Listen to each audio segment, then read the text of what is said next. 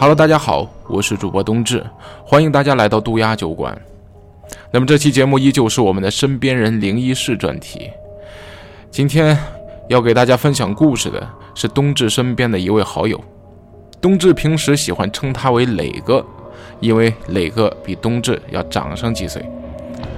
那么磊哥讲述的这个故事呢，是关于他大学刚入学时的一段诡异的经历。当然那个时候。我们应该称他为叫小磊比较合适。好的，那么冬至马上给你带来今天的故事分享。话说那年啊，小磊刚刚考上大学，他入学的这个学校呢是山东省啊，山东省内陆的一个城市啊，具体是哪个城市比较敏感，我也就不再赘述了啊。他考上这个城市以后呢，哎，来到校园里边，一开始的头几天呀，相安无事。但是大家也知道啊，这个校园它通通常啊就是这种灵异故事的这个高发地啊。这个通常说大学校园里特产什么特产，哎，灵异故事。呃，为什么这么说呢？他来到大学校园里边，首先跟他交流的有些学学啊学姐学长，哎，比他啊早两年先入这个学校的，哎，总是喜欢给这些学弟小学小学弟小学妹的去讲述一下关于这个学校的种种离奇的故事。啊，其中有这么一位学长啊，在小磊刚入学的时候，哎，跟小磊谈的比较来。两个人在一边吃饭的时候啊，这个学长就给小磊讲述了这么一段关于这个学校的，哎，之前的一段故事。啊，为什么说故事呢？因为小磊听这个事儿的时候啊，压根儿就没把它当真，啊，就当是一个鬼故事听了，哎，哎，就是娱乐目的，哎，然后其他的什么真实性一概不再追究。啊，小磊也知道，哎，这东西你真真假假的，是吧？啊，你何必太在意呢？所以他姑且这么一听，那学长给他讲的是什么故事呢？哎，学长给他讲了这么一个故事。他说：“小磊啊，你的宿舍被安排在了四楼，我听说。哎，这四楼啊，你有没有在意到这个四楼的它走廊的尽头，最后的那两间宿舍被隔开了呀？”哎，小李一想，是这么回事啊？自己的宿舍其实就在这个走廊尽头了。按说那边还有这么两三间教室啊，两三间宿舍，但那两三间宿舍呢，哎，中间给隔开了。用什么隔开的呢？用一扇巨大的铁栅栏门，整个给封死了。然后铁栅门、铁栅栏门的另一边呢，还用这个两扇木门啊给锁死了，用这个链子锁啊给锁死死的。哎，这两扇门把那边的全部隔开了。这个之前小磊刚开始分宿舍的时候也问过啊，问过这问过自己的辅导员，问过谁说，哎，导员啊，这那边的那那宿舍是个导员跟他解释是怎么着，那边啊啊那边都是这学校的放杂物的啊，放杂物的都是学校的这个公共资产啊，就你们不要随便去这个门啊不能看啊，那你离他们远点啊，这导员是这么交代他的，包括这宿管阿姨也这么说的。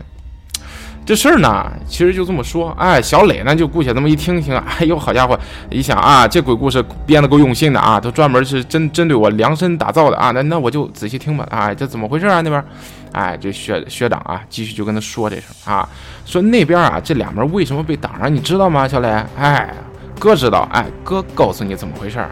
话说当年你们那宿舍其实是女生宿舍。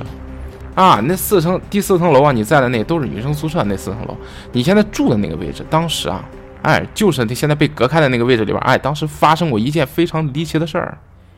什么事儿呢？话说有这么一个女生，这女生呢，啊，这个青春期啊，这个比较躁动啊，可能是由于这个缺乏一些生理知识啊。当时呢，这个女生呢，她来学校去入学的时候就已经是怀孕了啊，有孕在身。这有孕在身呢，刚好呢，这是夏天入学，那个时候身子也不大显。等身子慢慢显露出来，这肚子一天天大的时候啊，赶巧的到冬天了。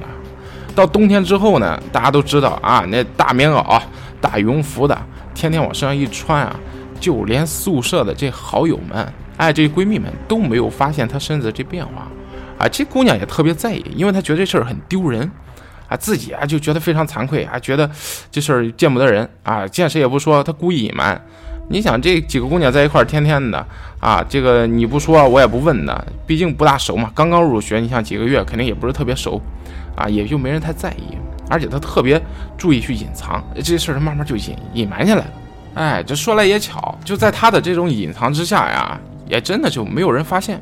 话说你藏的再好，这小生命？反正在肚子里，这跑不了。随着时间，哎，一天天一天天的过去，这肚子它越来越大。等到了这冬天的时候，什么时候呢？就临快春节了，马上要放寒假，要回家了。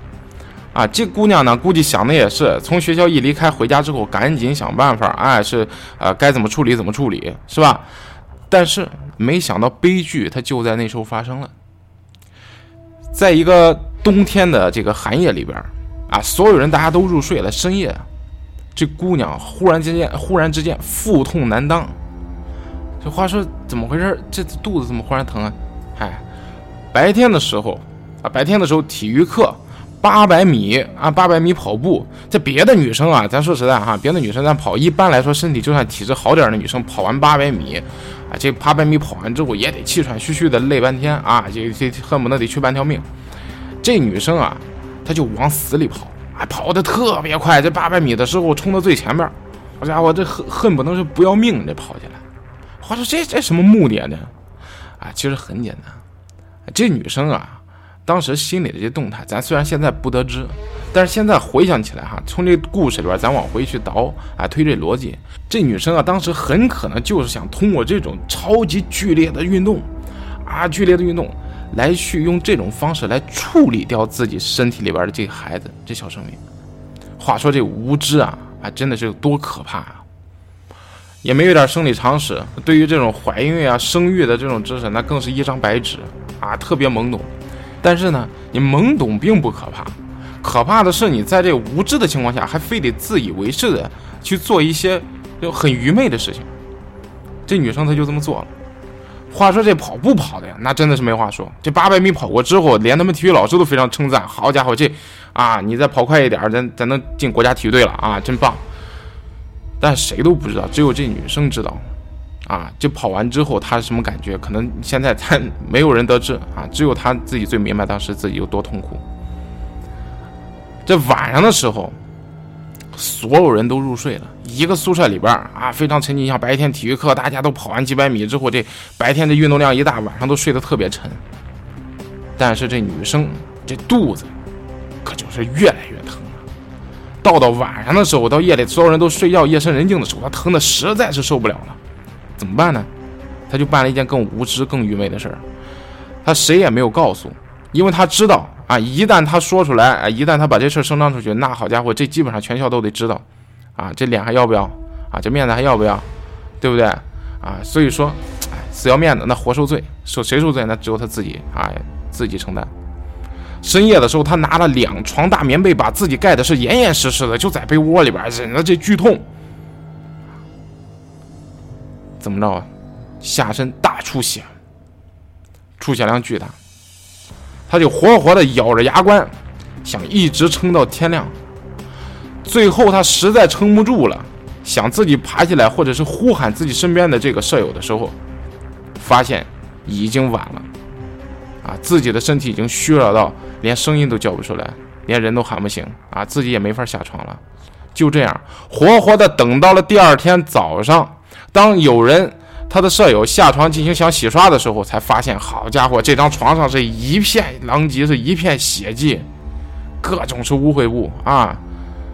再打幺二零吓得这怎么再叫不好意思，一尸两命，人走了啊！这学长讲这故事的时候，那这是一场悲剧啊，人间悲剧。但讲这故事的时候，这小磊听着，哎，没当回事儿。怎么着呢？就像我刚才说的，这大学校园里边，它就什么就特产这个灵异故事，啊，就这样的故事，你一听啊，哪个学校里边随便一打听一大沓啊，大部分都是假的。小磊根本就没当回事儿，就当个鬼故事一听，哈，挺好挺好，学长，哎，真有才，学长你真棒。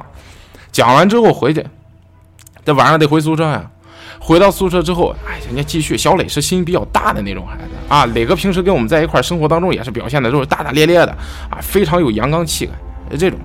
像这大小伙子十八九岁啊，天不怕地不怕的年龄啊，一身阳刚之气，啊，这怕什么？什么都不怕。晚上照常回宿舍睡觉啊，就当听一鬼故事，啊，当娱乐了。晚上回去之后照常睡觉。但是这段时间啊，哎，小磊啊，在睡着的时候，他一直在想，哎，这个晚上睡不着嘛，他不一直寻思这事儿。他想，确实哈，这个最近这宿舍里边，因为刚来，这舍友啊，都还没认全，而大家刚熟悉，知道啊，你叫什么张三李四的，大家一问都认识。但是刚认识没几天啊，这舍友零零散散的，已经开始老有人调宿舍，而且调宿舍的理由都非常奇葩。怎么这这这刚过了没多长时间，好换仨舍友了？这宿舍里边一共八人啊，这都换仨了。也过了也没多长时间，咋回事呢？理由都非常奇葩。为什么非常奇葩呢？有人说啊，你说什么呢？说有人啊，这个说跟那个辅导员说的，我我要调宿舍啊，导员，我这晚上啊。老有人就可能是大家哎，这个生活习惯不大合适，这老有这个同学啊，晚上那顾到手机，哎，这个顾到手机。当时大家知道，两千年初的时候，那手机大部分都山寨手机，那手机就一个特点，怎么着呢？就喇叭声音特别响。好家伙，你把声音音量开到最小，它还是很响啊。他说这个这这这同学就说啊，可能是哪个同学他不大自觉哈，也可能是我们这个生活习性，这个大家不不大融洽啊。到了晚上之后，总能听见一些很奇怪的这个手机铃声。非常奇葩啊！奇葩到什么程度呢？这跟小孩哭一样，哎，声音跟跟跟个小娃娃哭一样，跟婴儿哭一样啊！然后还有人说呢，说哎呦，这这导员导员，我我也得换宿舍，怎么着呢？我老感觉这这我们这宿舍啊，走的走廊尽头，不知道谁，哎，老溜溜达达溜溜达达，晚上夜里不这个不睡觉啊，在我们走廊上这这溜达过来溜达过去，声音特别响啊，这个滴答答答答呃滴答滴答的在门口老老来回走啊，影响睡眠。这平时这导员哈，就以小磊的这个理解，小导员是特别不好说话那种啊，一脸严肃，啊，就你平时跟他商量个什么事儿特别难，但是就这事儿，唯独这事儿，我要调宿舍，导员就特别好说话。哎，这就令小小磊特别的惊讶。你只要一说是调宿舍的事儿，那导员好说话啊，你不习惯是吧？想调啊，那行，我给你协调协调吧。啊，这事儿就没两天就调走了。哎，这这小磊这事儿，他就晚上睡不着觉啊，这脑袋里边就一直寻思这事儿啊。再一结合这个白天的时候这学长讲的这故事，他越想，哎，心里面还觉得有点怪怪的啊。你说会不会这这事儿真有什么关联呢？啊，但是。哎，换句话说，这小磊啊，还是那句话，这阳刚之气，大小伙子，哎，他是心又比较大，这事儿的一般想想也就过去了，没在乎，没当回事儿。话说这事儿什么时候他才当回事儿了呢？有那么一天啊，等到终于哎，这个宿舍里边结构比较稳定了，哎，可能是这一帮这个心大肺大的啊，这个都都是大大咧咧的人，终于凑一块了，大家不再调整宿舍的时候啊，行了，这小磊觉得哎，也该跟大家都认识认识了。晚上的时候，哎，这一帮哥们八个一块儿，哎，弄一桌席，大家在一块吃吃饭，喝喝酒，哎，摆一桌，哎，大家一块吃的非常嗨啊，聊的非常嗨，你哪儿的呀？啊，我哪儿的？哪的？巴拉巴拉的，这期间你好家伙，这你想一群大小伙子在一块推杯换盏的，这酒我一喝他就容易大。特别是小磊作为一山东人啊，很多这舍友一问，天南地北的哪儿都有，你哪儿的啊？我四川的，你哪儿？我广东的。哎呀，来，大家这个哎很厉害，好 C 雷啊！哎，大家一起块喝个酒，很棒。哎，你作为一个山东人啊，山东人这个这个在我们这个祖国哈，在我们这个华夏大地上啊，一般来说山东人就就以这个酒量呃酒量啊见长。大家觉得，哎，小小磊，你你山东的，而且你本地的，是吧？我们本身就在山东的这个地方上学，你本地的，那好家伙，那你酒量一定了不得。哎，这小磊也好面啊，山东人就好面啊。我我比酒量大，还行吧？啊，还行，多了不敢说啊。你反正这个一斤一斤半的没问题啊，随便来啊。我说的是白的啊，哎，来，反正就这么喝法吧。哎，总之那年龄，你想那本身就是，对吧？那恨不能整个山东都是他的。三喝两不喝的，这小磊啊就喝大了。其他人呢喝的也不少，其实，但是大家没至于这么醉，啊，毕竟啊，就像。这个在一块儿虽然喝酒，大家很高兴，但是毕竟人家心里边有有这么个有个数啊，人家起码有酒量。你比如人家能喝个，呃，这个半斤的，人家可能喝个四五两，人差不多他半斤这量了啊，人家就不再喝了。但是小磊不行，小磊哎，非常的仗义，你想就非常豪爽的山东汉子，那不行，我必须得陪着喝啊，谁喝我都喝。好家伙，三喝两不喝，一斤多白酒下肚了，这小磊也快撑不住了。但是当时小磊说哈，小磊说，据他回忆，当时还真没觉出来啥。这喝完之后，晚上大家一块回宿舍。回宿舍之后，小磊的状态还是很好啊，安排所有人，哎，来来来，哎哥，来我扶着你上上铺来走，哎，这个哎您睡下铺来盖好被子啊，晚上别着凉。这小磊啊，你照顾的是哎头头是道的，大家都觉得你这小磊真棒啊，这好哥们儿啊，这明天拜把子去。这小磊是这么一个角色啊，这一开始都没觉得什么，但是啊，但是什么呢？这小磊啊啊，话说这。这酒啊，他总是你出来混，他总要还的。你酒精进肚子里，那他总不能说你这酒精跑哪儿去了，对吧？他总有他挥发的时候等所有人都安排妥当了，哎呀，鼾声四起。你想，那喝这么多酒啊，本身这小伙子，你想都是心大心大肺大的，凑那么一屋了，是吧？这再加上喝点酒，那一个比一个睡得香。到晚上这小磊啊，一听，哎呀，鼾声四起，这小磊也想睡，好家伙，这睡不着了，怎么着呢？一躺下，好，天旋地转，酒劲上来了，啊，喝的那一斤多白酒，现在要还回来了，哎，那怎么办？想出酒啊，啊，稍微出酒就想吐啊。这忍啊，忍半天，你说咱面儿不能丢啊！这好不容易找来的面儿，是吧？咱好不容易找来的面儿，你说这时候在宿舍里边哗一吐，好家伙，一屋酒味，所有人都醒了。哎呀，这这面子上哪找去，是吧？对不对？笑你四年啊！啊，这大学里边这刚开始不行，不行，怎么着呢？忍了半天。啊，实在是忍不下去了啊！不行，这必须酒必须得出来，硬憋着，哎，还装作非常镇定的。其实说说说实话，这时候人都睡了，谁看他呀？大家一个比睡一个睡得香啊，鼾声四起。哎，他但是，哎，他小磊依然是稳健的迈着四方步，哎，出门，人家装作上厕所啊，很正常，啊我上个厕所，出门，哎，上厕所了。小磊心想啊，我到宿舍，我到这个厕所里边去啊，走厕所里边不是一个一个小隔间嘛，我随便打开一隔间啊，咱不能在这个外边这个换洗这个这个洗手台那儿吐啊，你一吐那儿，好家伙，那对吧？别人万一过来一路过上厕所就看见了，多多尴尬啊！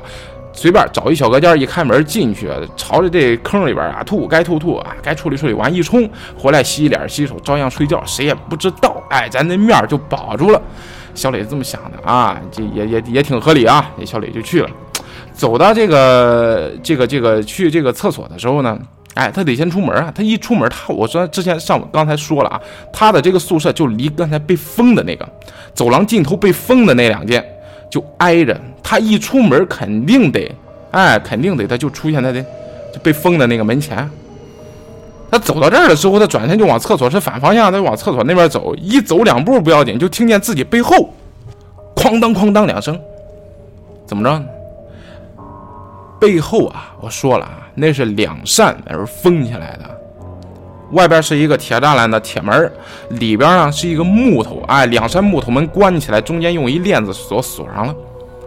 但是你想，链子锁锁上啊，它跟别的锁不一样啊，它不是那种这个咱平常见的这家门上的锁，它一锁之后你是推推不动的。但是链子锁呢，它本身这链子之间它有长度，一推啊，它这门它它它它有活动空间啊，能听见这个门被推动的声音，哐当哐当两下。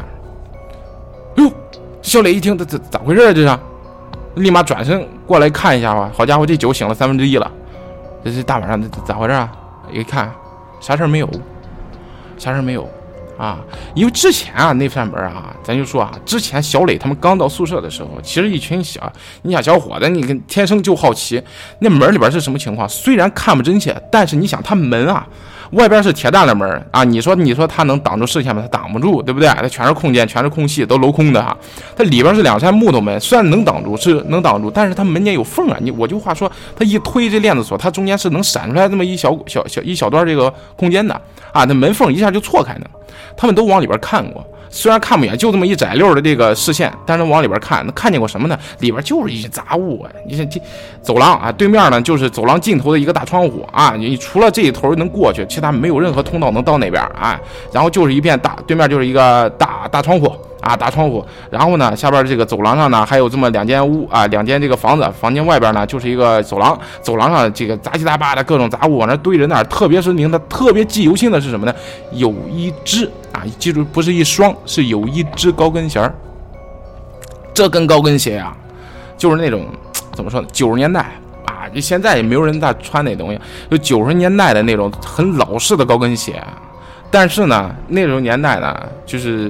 呃，为了这个时尚，那那时候就造的一些比较廉价的这个高跟鞋啊，它还有一种就是，比如说像白色的啊，白色的高跟鞋，那就是一双白色一只啊，一只 sorry，一只白色的高跟鞋，款式非常老，一看就九十年代的那产物，就横在这个走廊走廊的中间啊，离这个门，离这扇门哈被封死这扇门啊，大概还得有个三四米以外啊，得四五米以外，反正挺远的，有高跟鞋就在那落着。他之前见过，里边啥也没有啊？就一群杂物。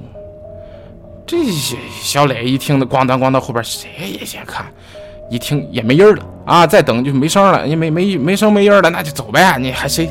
咋喝着酒了？你才在意这东西？刚一转身，哐当哐当又两声。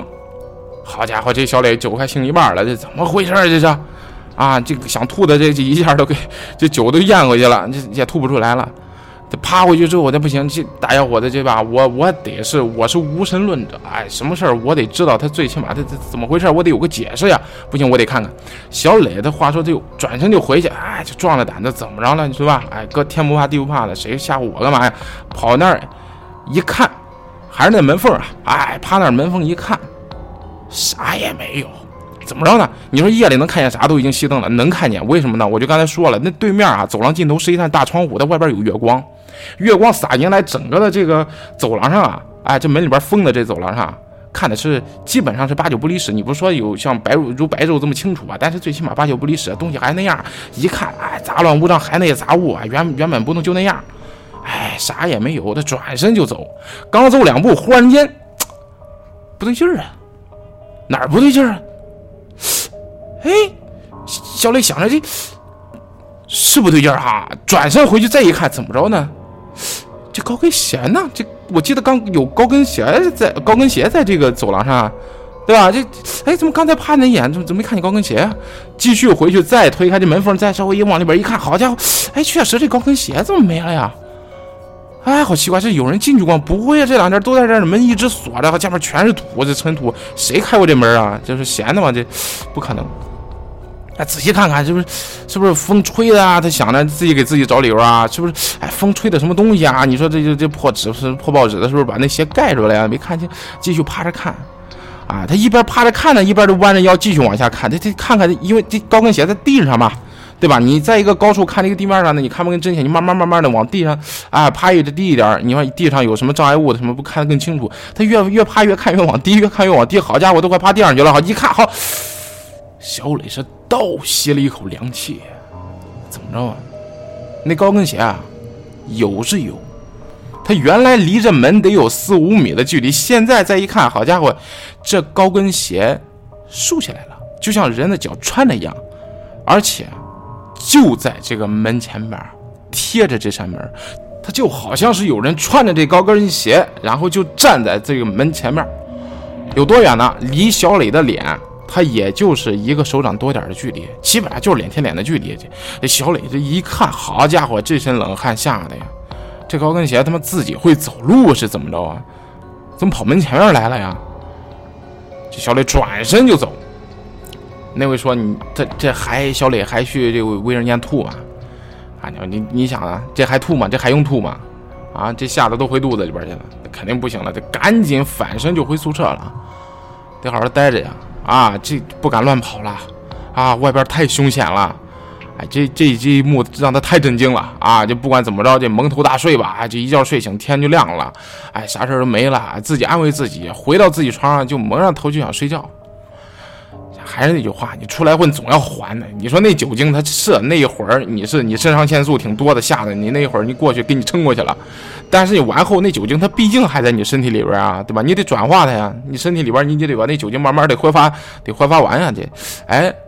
这躺了没多大会儿啊，这这劲儿又上来了，翻腾翻腾，老想吐。哎呀，这这小磊这个难受啊！你说心里边内心这个纠结，他不光是啊这个物理上的打击，这这这生生理上的，他不光是生理上的打击啊，这心理生理上的双重打击。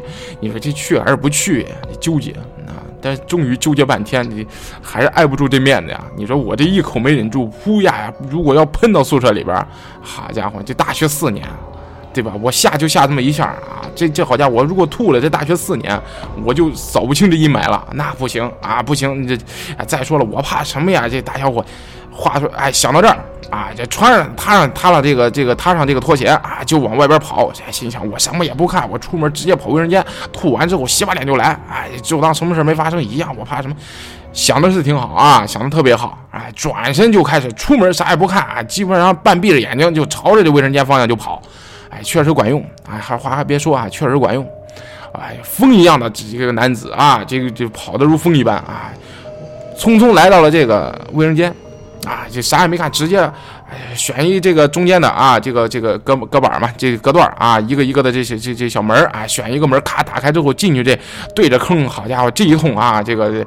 这一顿吐啊，吐完之后还觉得不过瘾，自己还拿手再再通一下啊，再拿手再再抠抠一下嗓子眼儿啊，让自己再顺当一点，省得再来第二趟了那意思。我一下给你倒干净啊，想的是挺好的。这吐完了，哎呀，感觉身体舒畅很多啊，这个精神抖擞了，哎，缓了缓了这么几秒钟，觉得行差不多了啊，这洗把脸回宿舍，这一觉绝对到天亮，哎，睡得好好的，哎，甭管了。真这时候，外边来人了，怎么着呢？他听见声了呀？啊，虽然这门关着啊，就听见外边有人啪嗒啪嗒，哎，有人进来了，有走路的声音。哎，小磊，小磊这心里边就窃喜，怎么着呢？为什么还高兴？当然窃喜了。你想，那人如果早来个分马钟啊，得听见自己在里边吐，哎呦，哎，你哪宿舍的呀？谁呀？好家伙，这不全宿舍都知道了吗？哎，幸好，哎，哥先吐完了啊，可先吐完了。但是来人了呀，大晚上的，你如果不发点动静再吓着人家，小磊也非常的有礼貌，怎么着呢？啊，主要是怕这个吐的这味儿啊，让人家闻见啊，这主动的踩了一下，因为他当时这个卫生间啊需要踩一下，哗冲水啊，他当时踩了一下，哗一冲水啊，一呢。是告诉别人啊，这个我这儿啊，这个注意点，我这里边有人了啊，有人了啊，这个晚上别吓着你啊，有人在上厕所。第二呢，这味儿呢，那别散出去啊，想着我这赶快冲走了，冲走了之后，你我我就死不认账了啊！你说我什么酒味儿，什么酒味儿啊？哎呀，谁在厕所里面喝酒啊？对吧？就死不认账了。就哗一冲，一听那边。怎么着呢？啊，那人好像也在想找个地方蹲个大的，完了你开隔板门呢？啊，咔嗒咔嗒开了两个，开到小磊的隔壁的门了，咯吱，门开了啊！小磊一想，哦，在我隔壁上厕所啊，在我隔壁上厕所。小李也没想啊，小磊你上你的厕所，我这哎冲该冲的也冲完了啊，我这该走的也该走了啊。对不起，哎，哥不奉陪了。咔，想开门出去，好，哎，哎不对劲儿，这门怎么开不开了呀？又使了使劲儿，发现，哎，这这门怎么还能反锁啊？这门啊，这是是什么什么设计结构？这是这这太太黑科技了，怎么推不开？推了两下，这门啊，这隔板门纹丝不动，怎么都推不动。哎呀，而且这个推不动哈。据小磊的回忆说，他还不是那种像锁锁上了，因为怎么？大家知道，如果你是一个点的锁啊，特别是像这种厕所的隔间门啊，这种门它锁都非常那种简易啊，是那种拧的或者怎么着的，它就一个锁点啊，它受力点就那么一个点。你使劲推的话，实际上你想，它就那么一个受力点。它门啊，它又是那种软木的这个这个结结构啊，一推之后它上下大家都能就有那种弯曲啊，它就那么一个受力点，能感觉出来是这个锁锁着的。这个地方使的劲儿啊，这个地方的这个。啊，这个阻碍，但是呢，小磊这一推，不对，怎么了？就好像是外边有人在顶着这门一样。小磊试两下，确实是这感觉啊。这门，而且这锁，这轻看着这锁开着的，这外边又没锁。小磊能不知道吗？这厕厕所天天来，他们哪有这结构？外边肯定有谁给我他妈恶作剧。哎，当时就想到了，这是不是宿舍里边谁谁谁啊？经常搞恶作剧那那小伙子。当时他就大喊一声，对吧？大喊一声。啊，咱得得把这气势喊出来。他说谁谁，就别给我别别跟哥瞎闹了啊！就上完厕所了，走走回睡觉去，咱不早了。喊了那么一嗓子，没人搭理他。哎，厕所里边死一般的寂静。这小磊等了半天，你说这也不是办法呀！你不理我，我得说话呀！哎，继续破口大骂，骂两声。当然了，这破口大大骂，也就是因为他毕竟觉得很可能是自己的舍友啊，所以他骂的时候也都是那种半疼不痒的话啊，也就是你平常开玩笑经常说的两句。骂两声，发现还是没人搭理，还是没人搭理他。哎呀，周围的厕所里面，除了可能这个厕所里面混响都特别好啊，除了一些啊这个厕所里面这个这个常有的这种水流声之外，厕所里边是一片死寂，什么声音都没有。这 小雷就有点啊，心里边感觉就有点异样了，这怎么回事？你给我较劲儿啊！那我这血气方刚的，我能我能容你这样？我这暴脾气。小磊想到这儿啊，二话不说，他拿着肩膀，哎，准备好角度，一个用力，猛的一顶。好家伙，这一顶差点没把小磊给顶出内伤来。怎么着？外边这力气太大了，这一顶下去，这门纹丝不动。这门就像是被人给焊死了一样啊，纹丝不动，牢牢固固的。这一这一撞撞过去，好家伙，这内伤都快出来了。哎呀，这全身跟散架一样。这小雷就急了啊，谁呀？大半夜的就搞什么搞啊？啊，你不睡觉，喊了半天还是没人搭理。这小磊其实当时心里边，他说这心里边其实就很慌了，因为为什么呢？因为他当时的第一感觉。啊觉得是有人在恶作剧，但是他撞完那一下之后，他心里边啊，咱不说这酒先醒了啊，醒了百分之百醒了。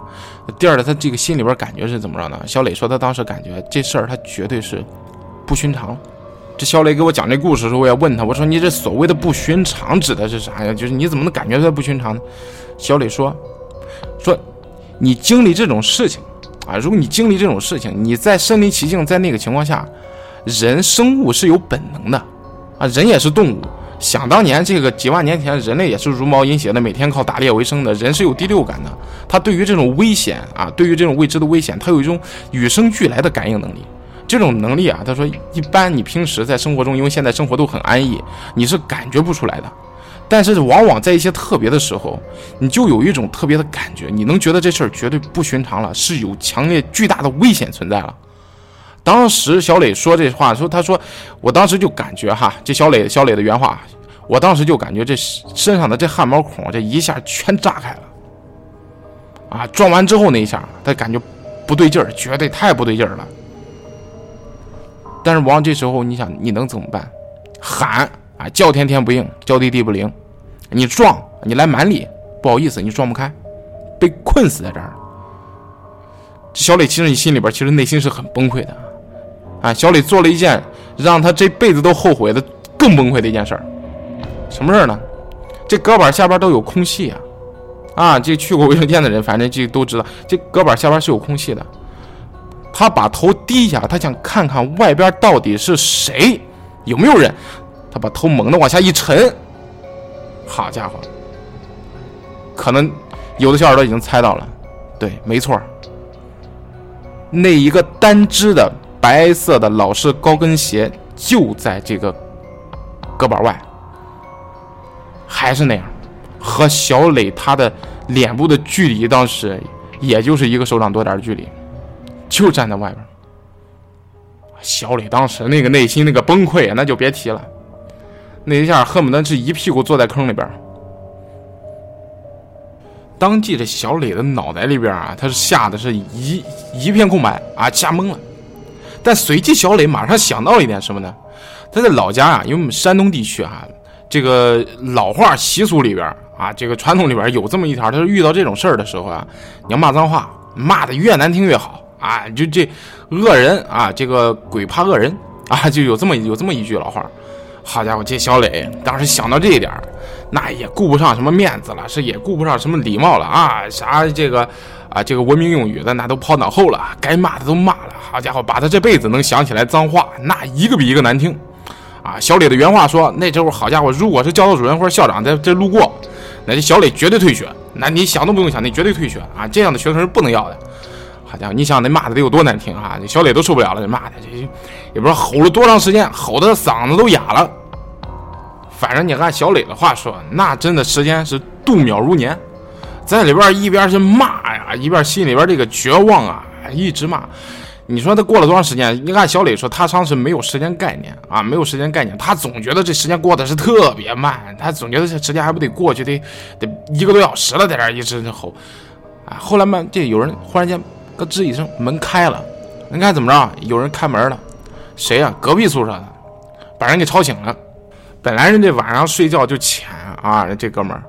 好家伙，这做梦啊，老梦见有泼妇骂街，当然这是冬至这个自己编撰的啊啊，总之就把人吵醒了啊，把人吵醒了。这门一搁这一开，哎呀，这小磊一看见，好家伙，一看见是隔壁的同学，这眼泪都要下来了。哎呀，真是亲人啊，我的救命恩人呀！你怎么还才来呀你？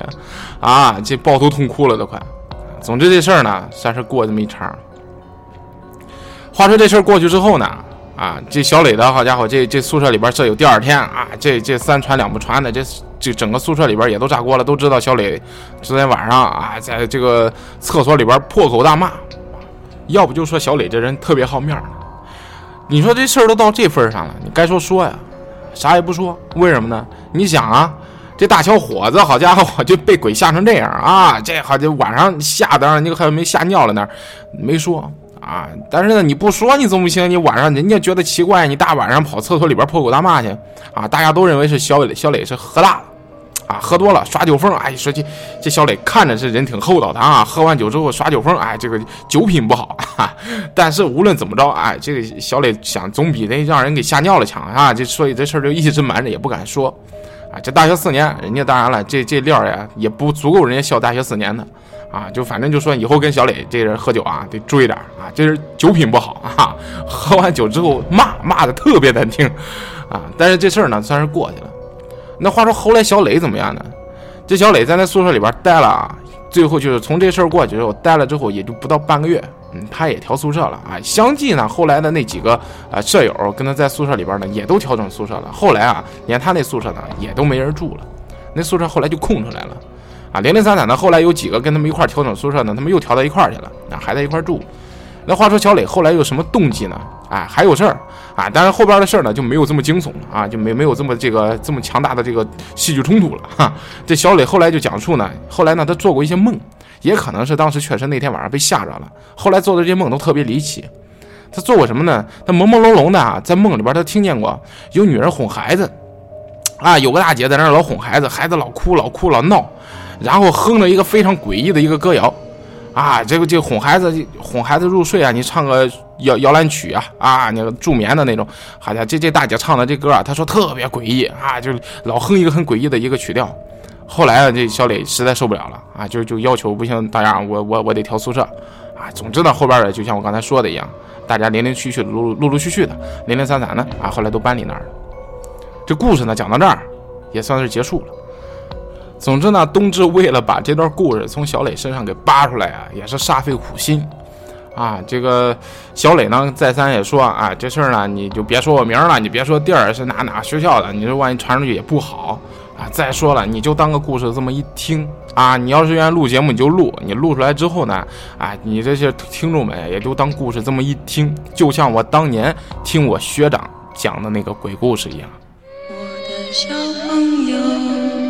不要再哭泣，明天睁开眼，一切成。哈哈，好的，这故事挖出来确实挺不容易的啊！如果大家觉得这段故事足够惊悚的话，哎，希望大家多多支持冬至的这个新的专辑，哎，身边人灵异事。怎么支持？其实很简单啊，就两个，您看你选哪个？第一个，如果你有故事，身边人有故事。欢迎你来投稿，投稿地址二零九七幺三五幺 at qq.com。如果你觉得我这故事啊，我就这么一听就完了啊，咱这人生短短还没遇到过这事儿，而且我以后也不想遇见这事儿，也没问题啊，也欢迎你继续收听。那怎么再支持呢？评论区里边多多留言，哎，给冬至多互动互动，对吧？你喜欢听，我得知道你喜欢；你喜欢听了，我知道了，我才有动力继续往下做这故事，对不对？好的，希望大家多多理解，多多支持冬至。感谢大家收听这一期的《身边人灵异事》，我是主播冬至，还有更惊悚的故事，我们下期节目继续说。